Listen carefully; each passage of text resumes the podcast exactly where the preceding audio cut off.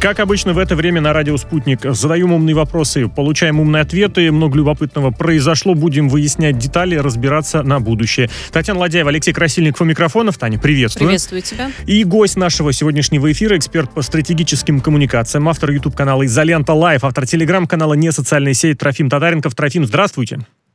Здравствуйте, здравствуйте, коллеги. Давайте зрители, слушатели. И зрители, и слушатели абсолютно все точно. А, давайте с газовых вопросов начнем. Дело в том, что э, ну, «Газпром» Nord Stream 2 сообщает, э, что началось заполнение первой нитки «Северного потока-2». Это пока для того, чтобы, процитирую, достичь объема и давления, необходимых для дальнейшего технического тестирования. Пусконаладочные работы были уже завершены. Там, в том ну, то числе, есть о запуске пон... пока рано говорить? Не-не-не, ну, для начала нужно все протестировать. Ну, Мне кажется, вот тот пример, который у нас в редакции прозвучал, с батареями, с отоплением отоплением очень удачный. Сначала нужно посмотреть, как, это, как оно там будет а проходить. А потом, чтобы, чтобы работало уже без перебоев. Да, э, Трофим, на ваш взгляд, что вот здесь, ну, как сказать, ва- важный момент, важный, вовремя ли, вот я еще что, что хотел сказать, потому что там и цены, знаете ли, разные играют.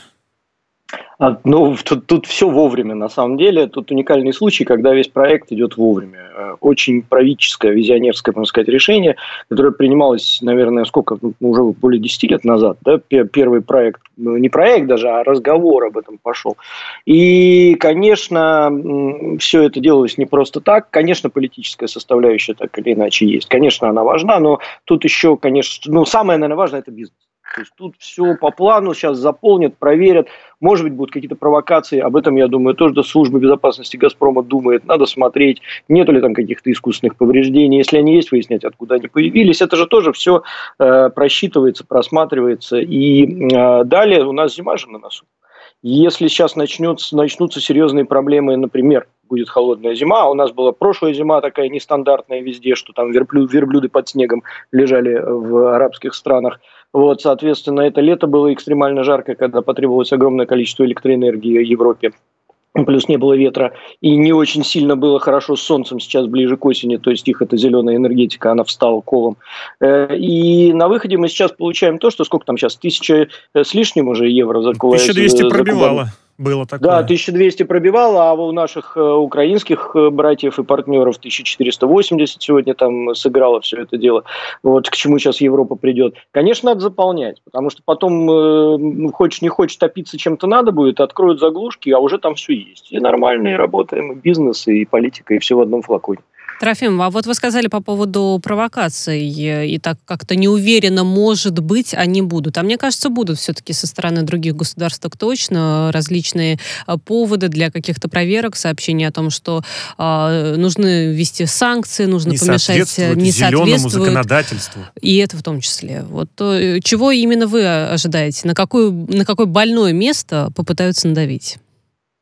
Вы знаете, и вот то, что вы сказали, я, честно говоря, не очень ожидаю. Ну, то есть как, я это ожидаю, но это будет сто процентов, тут даже нечего ожидать. И к этому они готовы, и специалисты «Газпрома», и европейские, я думаю, специалисты, против которых это тоже идет. Потому что зеленая вот эта вот, э, э, как сказать, движуха, она не европейская, она скорее американская. Там э, они это используют как определенный такой вид оружия, э, вот это вот альтернативная такая, альтернативный способ навредить своим потенциальным э, соперником в бизнесе.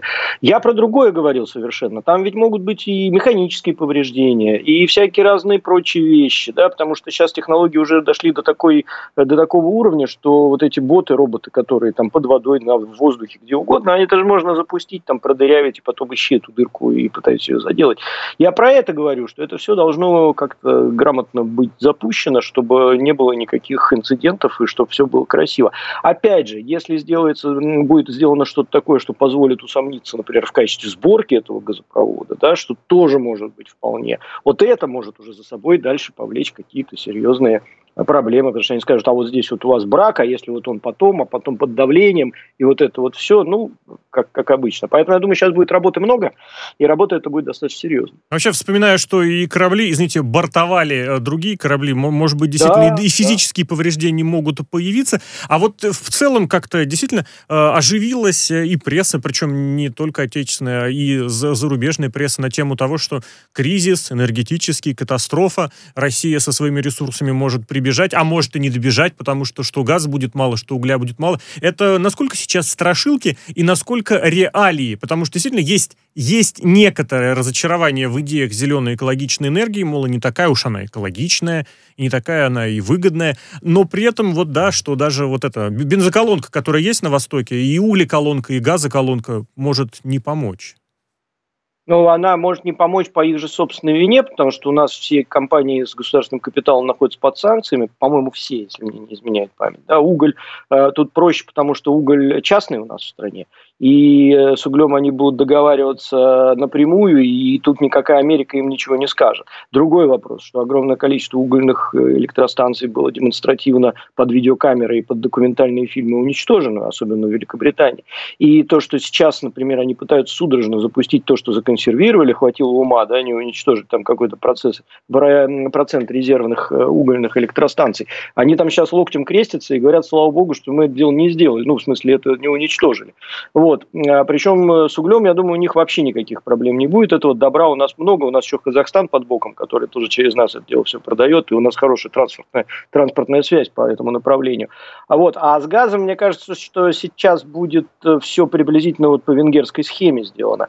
Когда ребята начнут пытаться сделать так, чтобы все было быстро, качественно и как можно дешевле. А для этого у нас есть все необходимые э, инструменты. И что самое важное, обратите внимание, вот Венгрия пустила, там кто Венгрия, Албания кто-то еще будет получать этот газ, три страны. Э, а, Турция, естественно, чужие. Самое главное, это страна, через которую это все идет по Южному потоку. А, соответственно, три страны будут получать этот газ. И, казалось бы, сейчас Европа должна была встать на дыбы и сказать, да как же так, а как же вот украинский транзит, а вот это вот все, ну что ж там наши братья и подопечные, никто слова не сказал. Просто угу. там они что-то два дня покудахтали слегка и тут же успокоились, потому что, ну а что, каждый сам себе хозяин и барин, потому что Венгрия также, когда начнется зима, скажет Евросоюзу, ну давайте нам какие-то тогда квоты более дешевые, если вы настаиваете на том, чтобы мы шли вашим путем. Ну, э, у нас люди мерзнут. Венгрия не самая северная страна, как мы все понимаем, но тем не менее они страхуются и делают все абсолютно правильно.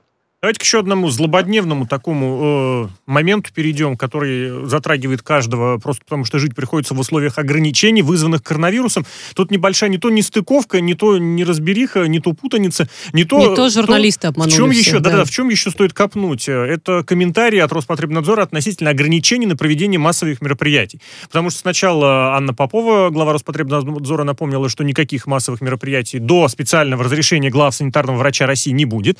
Затем на сайте Роспотребнадзора публикуют, что никаких дополнительных ограничений со стороны Роспотребнадзора не вводится. Ну, единственное, что из этого можно вывести, что все пока на совести руководителей регионов, а там бывает порой любопытно. В июле, кстати, буквально с разницей в несколько дней в Санкт-Петербурге добавили ограничительные меры, а в Подмосковье сняли. Не настало ли все-таки пора федеральный какой-то тоже шлагбаум поставить, как полагаете, чтобы не было повторения, ну, как сказать, июньской, допустим, ситуации, или вот тоже прошло, ну, прошло осенне-зимний, когда все все-таки всплеск был весьма страшным.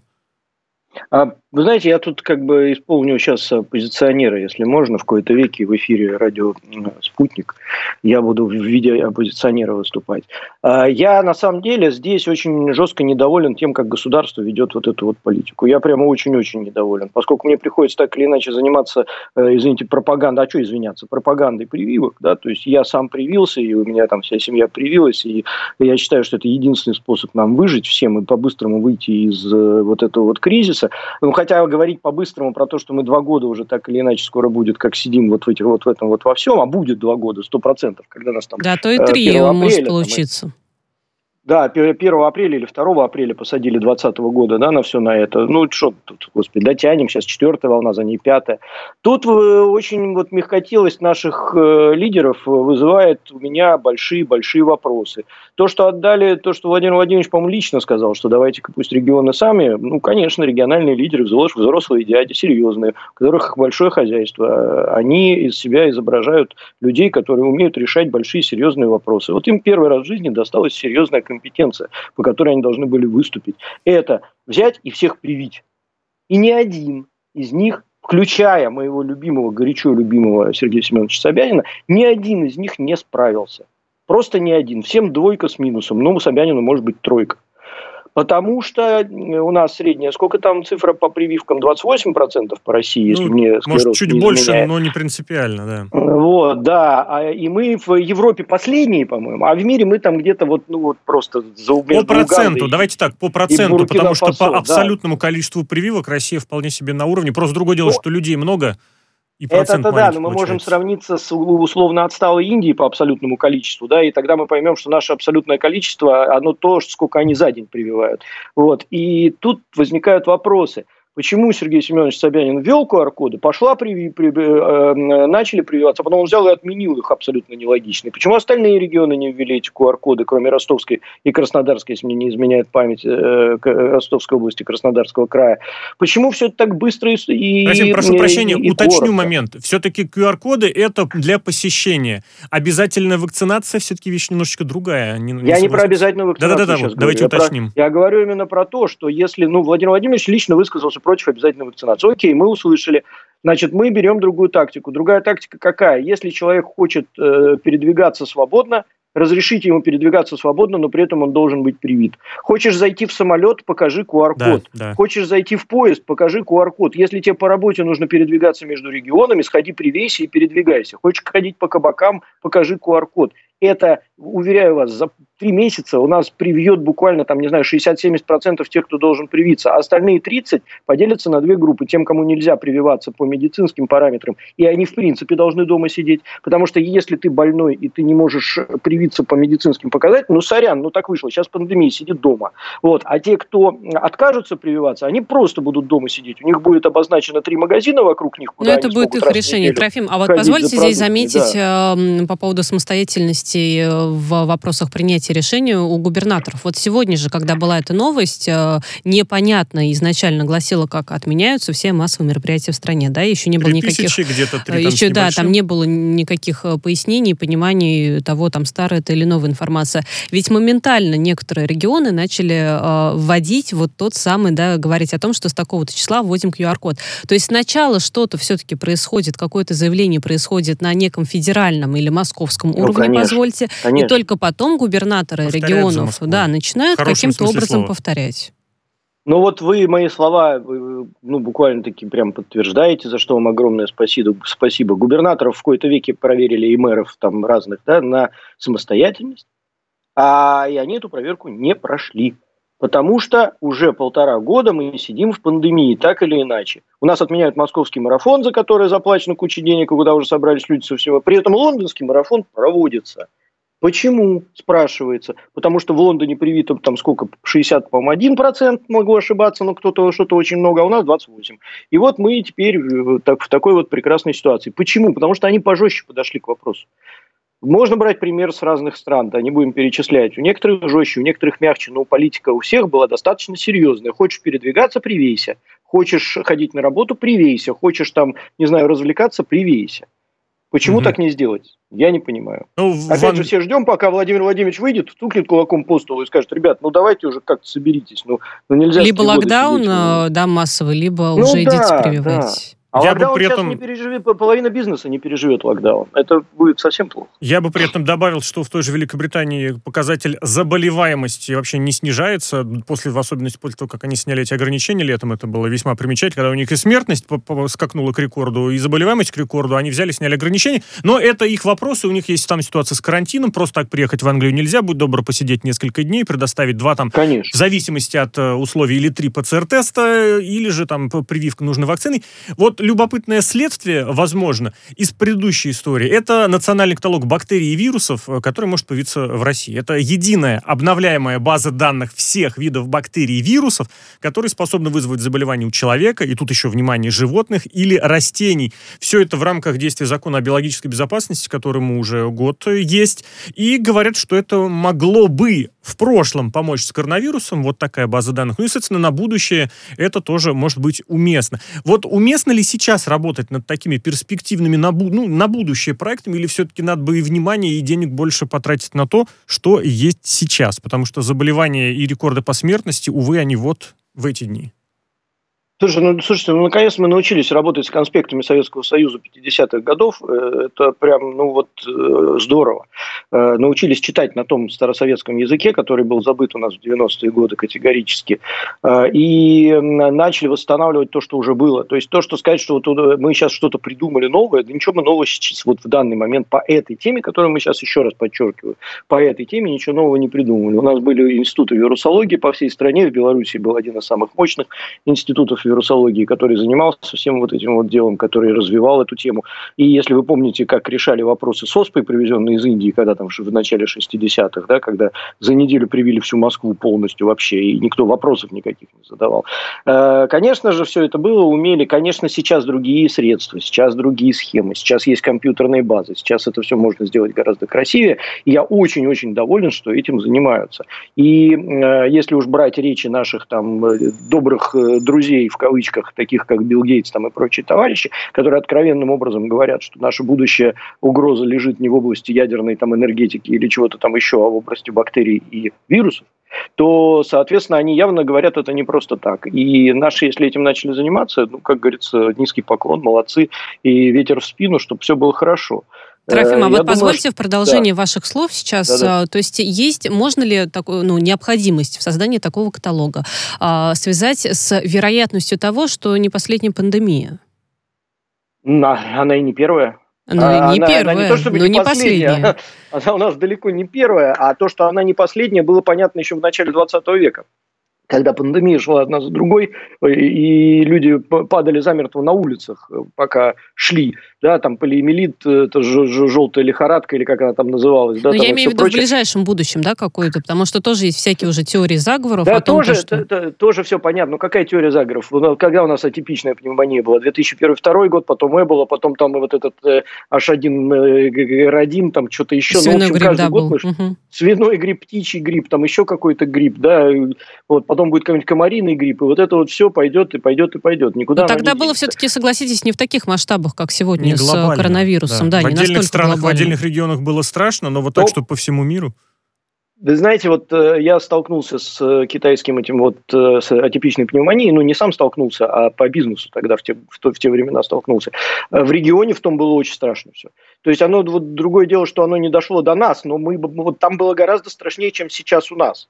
Э, с точки зрения того, что происходило. А если говорить про Эболу, у меня ребята, военные медики, ездили туда работать, и э, там, ну, там прям люди действительно замертво падали на улицах. И это было очень страшно. И главное, что распространяемость была потрясающе быстрая, и смертность была очень высокая. Там что-то 80%, по-моему, заболевших умерло. Э, вот. И тут, конечно, другие меры были совершенно санитарно-гигиенические в тех регионах. Если вы помните, туда поехали прям военные наши и военные американские. И они занимались Эболой прям вплотную и очень серьезно. И я так понимаю, что туда никого не впускали, никого не выпускали. Вот. Но, кстати, наш спутник, как у нас в эфире говорил один из наших, один из наших докторов, это э, плод вот той работы. Да, тех наработок. Но все-таки, нисколько не преуменьшая серьезность и страхи тех болезней, все-таки, да, их удалось как-то не выпустить на свободу на весь мир, потому что весь мир, да, скоро будем вторую годовщину отменять. Зато, отмечать, отмечать прошу угу. прощения. Зато вот еще... Лучше отменять, конечно. Отменять это, знаете, такие пос посыл в космос, чтобы оно все-таки э, реализовалось. Давайте пару слов еще про бумаги Пандоры, про досье Пандоры Пандора поговорим, потому что бомкнут как следует. Наши коллеги уже вовсю веселятся с этой чудо-темой, и не, не первый день. Вкратце напомню, фонд журналистов и расследователей, в том числе финансируемый, в частности, Соросом, выдал список известных личностей, причастных к офшорным схемам. Среди них 300 чиновников из 100 стран, там 35 бывших действующих политиков. Ну а главное, тоже такой тезис, что главное это налоговое убежище, это Соединенные Штаты. А, что здесь сказать? Ну, комментарий из Кремля был относительно того, где какие деньги находятся, где какие деньги наблюдаются. Путина, кстати, непосредственно среди э, фигурантов нету. Есть кто там, Эрнст есть. Я вот Эрнста почему-то запомнил. Мне показалось... Там э, его подруга вот, так, не, не, вот есть, такой вот есть известные, Есть известные и, имена? Из, и звучные фамилии, да. Но, тем не менее, вот по кому ударили? В кого направлен удар? Как полагаете? Ну, в случайность я лично не верю. Но неужели по Клаудию Шифер, по Хасепу Гвардиоле и, не знаю, Шакире? Ну, конечно, Шакира и Эрнст – это были две основные цели этого расследования, мы все это отлично все понимаем. коллатеральный ущерб, да. Конечно, конечно. Просто зашли красиво к Шакире через Эрнста. И наверняка найдут потом между ними какую-то связь. Но если говорить кроме шуток, вы знаете, я, честно говоря, удивлен у нас настолько бедное информационное поле сейчас уже некоторое время, э, поговорить в мире не о чем совершенно. И вот такая абсолютно банальная вещь, как расследование, ну, даже это не расследование, это просто группа журналистов выдала какую-то определенную информацию. Э, я долгие, долгие годы занимался бизнесом. И могу сказать, что в слове офшор, от которого сейчас у многих мурашки по телу и дрожь в коленях, нет ничего страшного. Офшор – это просто зона с пониженным налогообложением, либо с какими-то льготами по каким-то направлениям. Вот мы видим, что огромное количество британцев по этому исследованию, ну, я не знаю, как это назвать, исследование, это не расследование и не исследование, это просто документ, статья. Документ. Да, да, документ, да. На основании такой документа огромное количество англичан пользуются офшорными зонами. Э, о, ужас, да, почему? Ну, наверное, потому что группа Rolling Stones 20 лет не выступала в Англии, в связи с тем, что если бы они хотя бы раз в год выступали в Англии, у них бы забирали э, там 30% налогов э, в Англии, еще 30% налогов в США. Вот, и поэтому они просто э, ну, не ездили к себе на родину петь, потому что дикие налоги, ну, просто фантастически огромные налоги.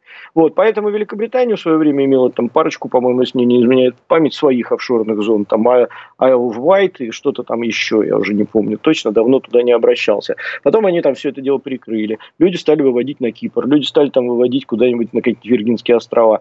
Э, но это нормальная тема. Если в твоей стране высокие налоги, люди будут придумывать схемы, законные, подчеркиваю, схемы для того, чтобы сократить и оптимизировать налогообложение. Это нормально. Почему вызывает это все дрожь в коленях?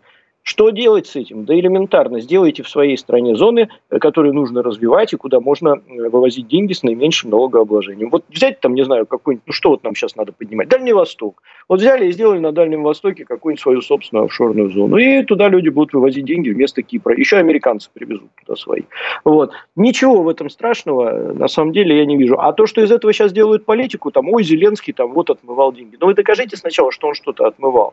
Хотя я не фанат Зеленского, еще раз подчеркну да, и я не фанат той ситуации, которая на Украине сейчас происходит. Но расследование – это то, что делают следователи. Следственный комитет, там, не знаю, люди, которые умеют это делать, у которых есть какие-то определенные инструменты, и которые потом это дело принесут все в суд. И скажут, вот у нас было следствие, вот есть прокурор, прокурор сейчас объявит то, чего мы думаем, а суд решит, правда это или неправда, нужно наказывать или не нужно. А пока что это все никакое не расследование, как и с Беллинкетами, как и вот со всей вот этой вот ерундой, которая до этого была. Это просто информационный вброс – который произошел в глобальном масштабе. У Сороса много денег, он может не пять телеграм-каналов использовать, а может все СМИ мира использовать под это дело. Ну, вот ну, такое финансирование у этого вброса глобальное. Ну, получилось вот так. Я единственное к вашим словам добавлю, что расследования журналистские вполне себе жанр, и другое дело, что для каких-то юридических последствий, да, нужны, наверное, данные и доказательства от правоохранительных органов. Если так, э, по поводу различных способов, кто как борется, Россия ведь с офшорами, ну, как сказать, на государственном уровне боролась. Договаривались, я правильно помню, если с Голландией, с Кипром,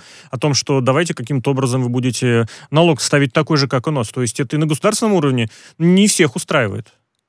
Так это и не устраивает, потому что государство, ну, конкретно, вот, про которое мы сейчас говорили... Потому что деньги да, уходят, все верно. Я к тому, что договариваются с такими жесткими да, мерами ну, жесткими, а везде жесткие меры, везде пытаются вылавливать там вот это вот все. И главное, что мне вот, например, здесь не очень понятно, почему-то потом законы меняют под то, чтобы можно было снимать, э, ну, как бы запретить пользоваться этими офшорами. Ну, сделай ты выгоднее для людей, и они к тебе поедут. Вот Монако конкретный пример. Но ведь едут туда люди. Почему? Там уже, уже людям селиться некуда. Они едут и едут и едут, и, и с них денег уже берут за то, что они туда едут, а они все равно туда едут, потому что там выгодно размещать свои активы, выгодно выгодно э, вести какие-то финансовые операции и так далее. И ведь можно же так сделать? Можно. Ну, так давайте подумаем просто, как это красиво сделать. И все. Для этого надо делиберизовать нашу экономику. Понимаете? А мы все вот это вот все играем вот в эти все а давайте сделаем так, чтобы иностранцам у нас было хорошо. Давайте сделаем так, чтобы нашим было у нас хорошо, и они бы не ехали на Кипр. Ой, коллеги, я вот, вот вас слушаю, да. ваши комментарии по поводу этого досье, э, документа, как мы решили. Вот все-таки насколько разная реакция в разных странах, потому что, Трофим, что вы говорите, ничего страшного, да, вообще в этой информации нет. И еще, да, в, и в слове офшор, ну и вот в том, то, что э, там говорят, ничего не, нет страшного, нужно еще доказать э, вот э, все эти данные. А вот вспомним Чехию, Чили, да, там уже власти на высшем уровне тут же начали Обижаются. оправдываться, да, обижаются, Перед выборами, оправдываются. Говорит, меня да. валят. Поэтому очень разные у всех реакции, как э, показывает Ну, вы знаете, как это, на варе шапка горит, если человек уверенно себя чувствует. Ну, много кого в чем обвиняли, да, вот если бы Владимир Владимирович реагировал бы так, как наши чешские коллеги, то это был бы вообще ужас-ужас. А он абсолютно уверенно говорит, ребят, ну, вы говорите, вы, вам за это платят, вы говорите, это бизнес ваш, а я буду заниматься своим делом, я буду вести страну в светлое будущее. Вот. А Почему? Потому что Владимир Владимирович очень долго и очень уверенно управляет этой страной. А когда ты пришел на, 3, на 4 года, да, там на 5, и вот ты сидишь, ерзаешь такой, ой, а сейчас меня обвинят, то и потом импичмент, то я потом придут злые дяди, а потом я уйду с этого поста, а потом меня еще там повесят или расстреляют, да, не дай бог. Ну, как в разных странах. Ну, или как во Франции бывает. посадят под домашний арест. За то, да, что... да, да, или как в Италии, Трофим, давайте например, перерывчик тоже. небольшой буквально сделаем. Трофим Тадаренко да. в гость сегодняшнего подкаста «Слышали новость», выпуск новостей на радио «Спутник», а потом продолжим.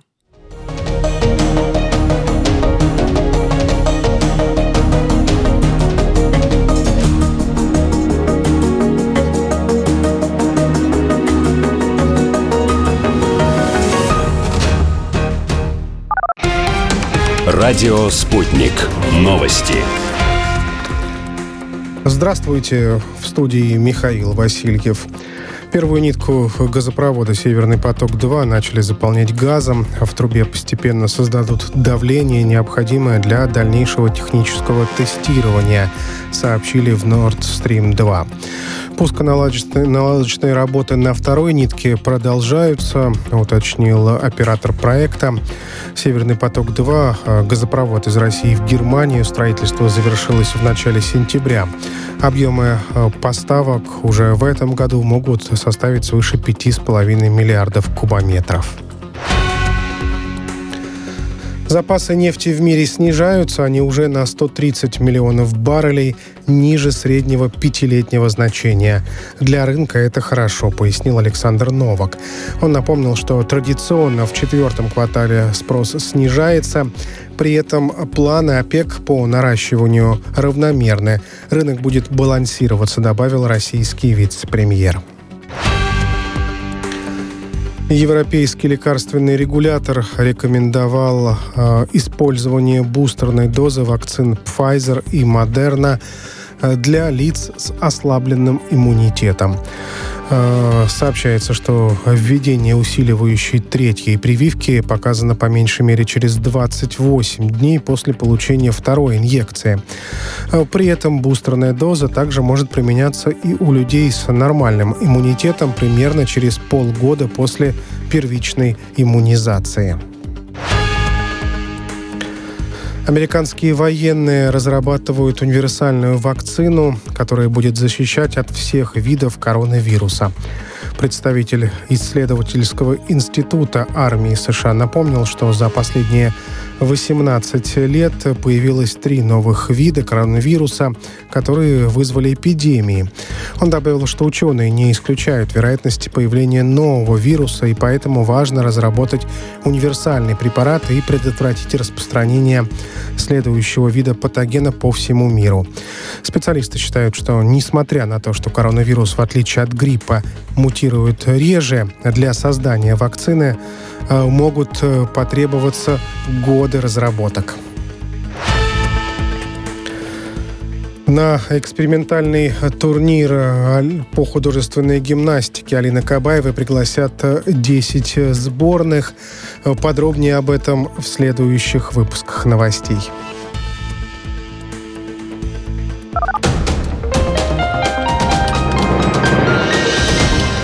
Следующий выпуск новостей на радио «Спутник» через полчаса.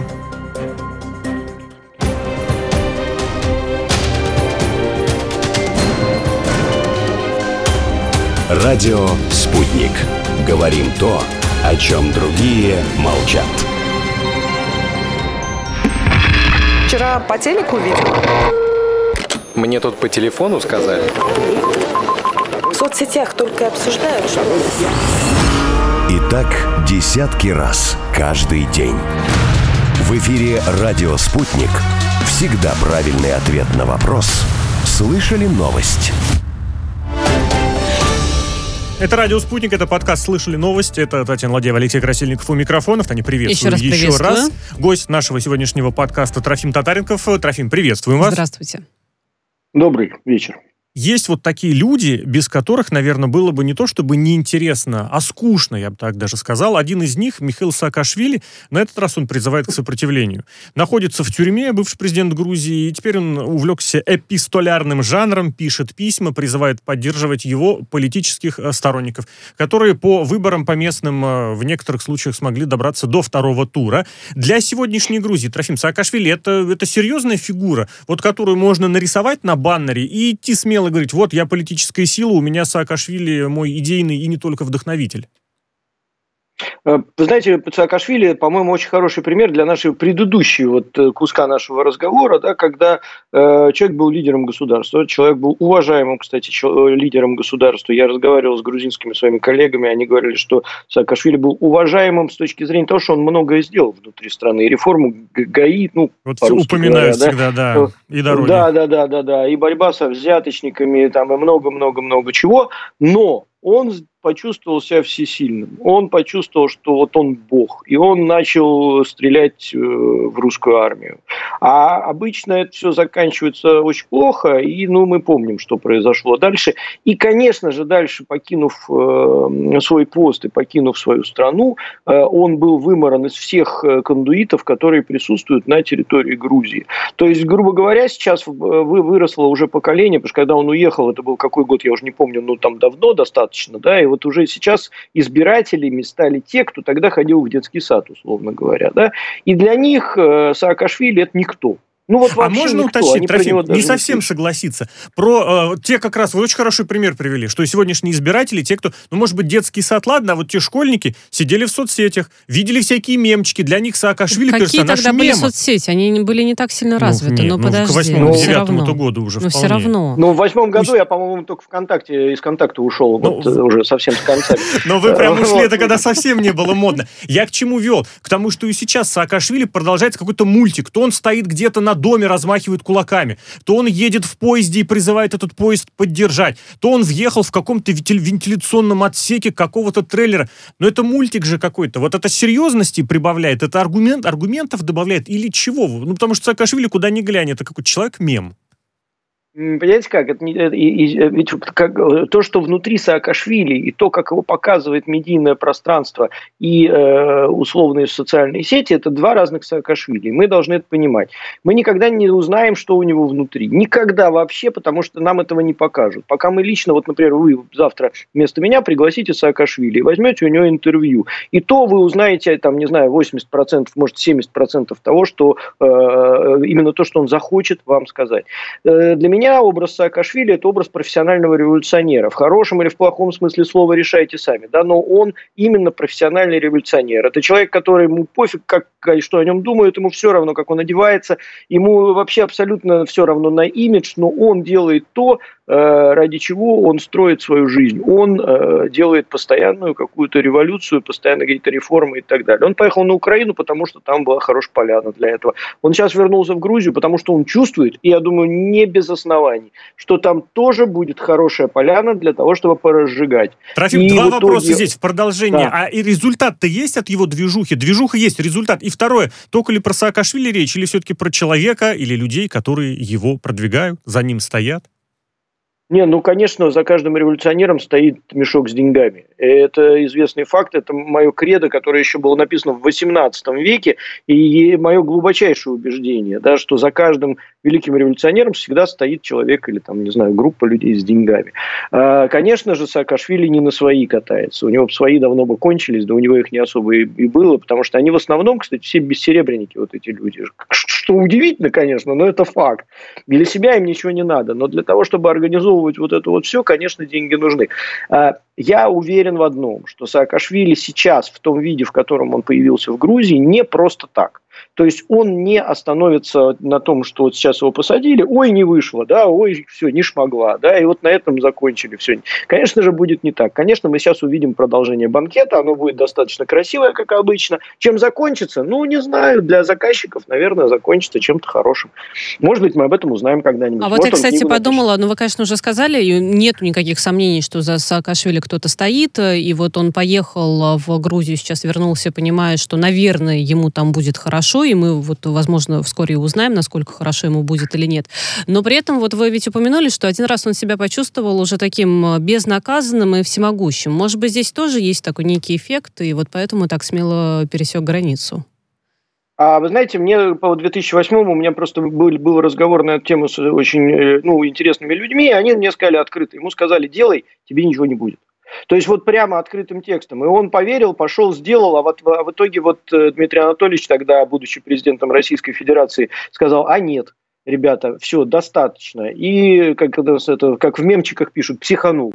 Вот, и психанул так, что, соответственно, не оставил вообще никаких шансов. Сейчас я думаю, что ну, тоже вот как-то ему объяснят, что до какого уровня надо идти, э, и, и будут его вести грамотно и доведут до чего-то. Ну, короче, я с интересом смотрю на то, что сейчас Да мы все с интересом Интерес. тут веселимся я с пятницы, говорю, как что только и веселье, и было бы скучнее. Если к следующей истории перейти, тоже международной, тоже с пересечением границ связано, э, Кремль, э, через слова Пескова, открещивается от ситуации с задержанием журналиста комсомолки в Беларуси Геннадия Мажейко. Сложная там, конечно, ситуация. Комментирует таким образом, что является гражданином Беларуси, поэтому никакие Россия действия предпринимать не может. Вот вроде дело какое-то тоже не совсем понятное. И вроде тоже можно найти повод, э, ну, как сказать, тыкнуть пальцем в Беларусь, сказать опять вот так, каким-то образом второй год подряд России прищемили палец. То была эта история в прошлом году с задержанием скажем так, российских граждан, то теперь, говорят, с территории Москвы, с территории России вывезли этого Мажейка. Как здесь быть? Куда, куда, куда понимать? А пока адвокаты начали работу, и ведется ситуация, обо всем обязательно рассказываем у нас на сайте и в, и в новостях, и в эфире. Ну, тут, э, на мой взгляд, ситуация какая? Если ты гражданин Беларуси, будь готов, что тебя привлекут по э, законам страны, гражданином которой ты являешься.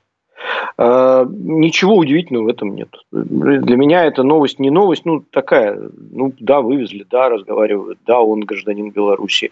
А, мы знаем такую страну, как Соединенные Штаты Америки, которые даже не те, тех, кто не граждане Соединенных Штатов Америки, привлекают по законам Соединенных Штатов Америки. Ну, угу. соответственно, Беларусь пока еще до этого уровня не дошла. Для меня эта новость, она такая, ну, достаточно банальная. Другой вопрос, что если за него впишется какая-то другая страна и будет его от этого дела как-то пытаться отмазать, вот там будет лежать интерес, да, потому что там мы можем узнать какие-то такие вещи, типа, а почему за него так, так вот вписались. Посмотрим, у нас в Беларуси прекрасные отношения, на мой взгляд, сейчас, как никогда.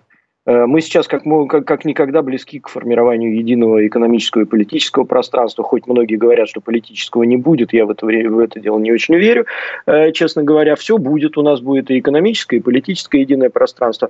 Вот. А то, что есть какая-то внутренняя борьба с э, людьми, которые пытаются что-то предать, продать информацию, ну, мы миллион раз об этом говорили, что информация стоит денег, многие считают, что информация – это безобидная вещь, и что ей можно безнаказанно торговать. Не знаю, показывают люди, людям, что это не так. А, интересная вот. тенденция тут еще одна наблюдается. За два дня Владимир Путин э, сменил э, двух губернаторов. Мы говорим про Владимира и про Тамбов, э, про эти регионы.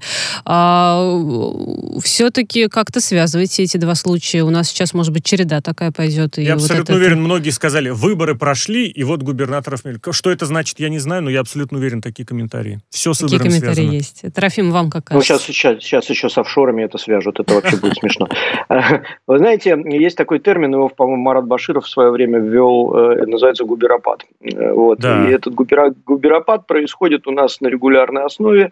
Э, меня это уже не удивляет никак. У нас некое ручное управление губернаторами, хотя губернаторы многие избранные, многие, ну, некоторые назначенные, многие избранные. Я сторонник назначения губернаторов, потому что это утилитарная фигура, которая должна исполнять определенные утилитарные вещи. И точно так же мое любимое высказывание всегда, как мы не, мы не выбираем себе хирурга, который будет нам э, резать аппендицит, не делаем, не собираем двор, например, наш там или семью даже с вопросом, а давайте мы выберем хирурга, который будет меня резать. Да, мы идем к специалисту и говорим, назначь, пожалуйста, лучшего хирурга, которого ты знаешь.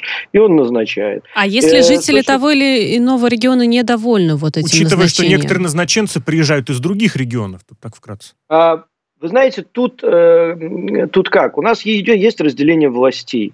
И у нас есть э, муниципальная власть, у нас есть городские власти, у нас есть исполнительная власть, у нас есть законодательная власть. Законодательную власть все как избирали, так и избирают. Там законодательное собрание Санкт-Петербурга, ну и других городов. Я просто сам из Санкт-Петербурга. Вот только-только-только избрали. Вот только они вступили в должности. Да на здоровье. Пускай работают и пускай делают. А вот исполнительная власть должна быть профессиональной. И э, руководитель города, как руководитель, ну, на мой взгляд, все же исполнительной власти, ну это так и есть, он должен быть профессионалом, он должен четко знать, где у него э, стоят снегоуборочные машины, где у него там вот это, где у него канализация, где у него что, в каком состоянии это все находится. А избирают по принципу офигительный пацан, как в 90-е, то есть вот так. А вот угу. с этим мне бухать весело. Да, а давайте бывало. вот его изберем, да, он нас гонять не будет по городу и работать заставлять. Вот нет, не так. Должен Рафим, тот, совсем вкратце в конце, полминутки остается. День отца в России будут отмечать каждое третье воскресенье октября. Поддерживаете, но без выходного дня, только по воскресеньям и без дополнительного да выходного. Не можно с выходным, потому что я дважды, можно сказать, серийный отец, поэтому угу. я за то, чтобы с выходным это все отмечать. В общем, да, ну, ну, новый праздник, новые лица. Изучаем все вместе с подкастом «Слышали новость». Гость сегодняшний Трофим Татаренков. Э, спасибо вам огромнейшее. В студию микрофонов Татьяна Ладеева, Алексей Красильник. Спасибо.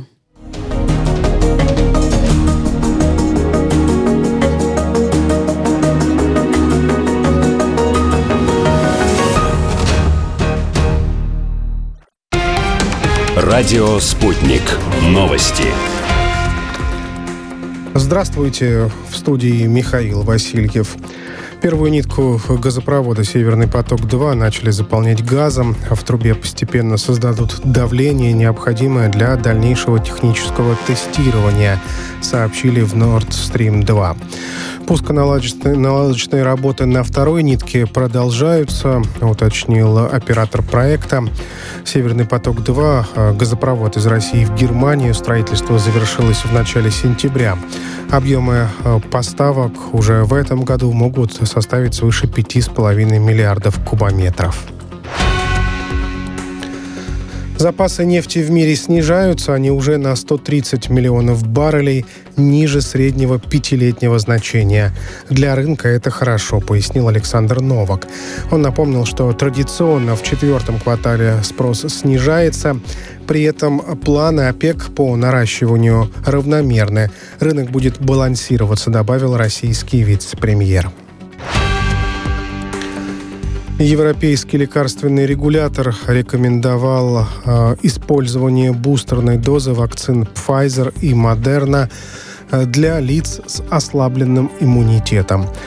Э, сообщается, что введение усиливающей третьей прививки показано по меньшей мере через 28 дней после получения второй инъекции. Э, при этом бустерная доза также может применяться и у людей с нормальным иммунитетом примерно через полгода после первичной иммунизации. Американские военные разрабатывают универсальную вакцину, которая будет защищать от всех видов коронавируса. Представитель исследовательского института армии США напомнил, что за последние 18 лет появилось три новых вида коронавируса, которые вызвали эпидемии.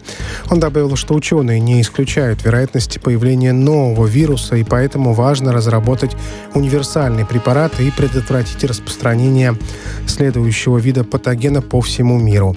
Специалисты считают, что несмотря на то, что коронавирус, в отличие от гриппа, мутирует реже, для создания вакцины могут э, потребоваться годы разработок.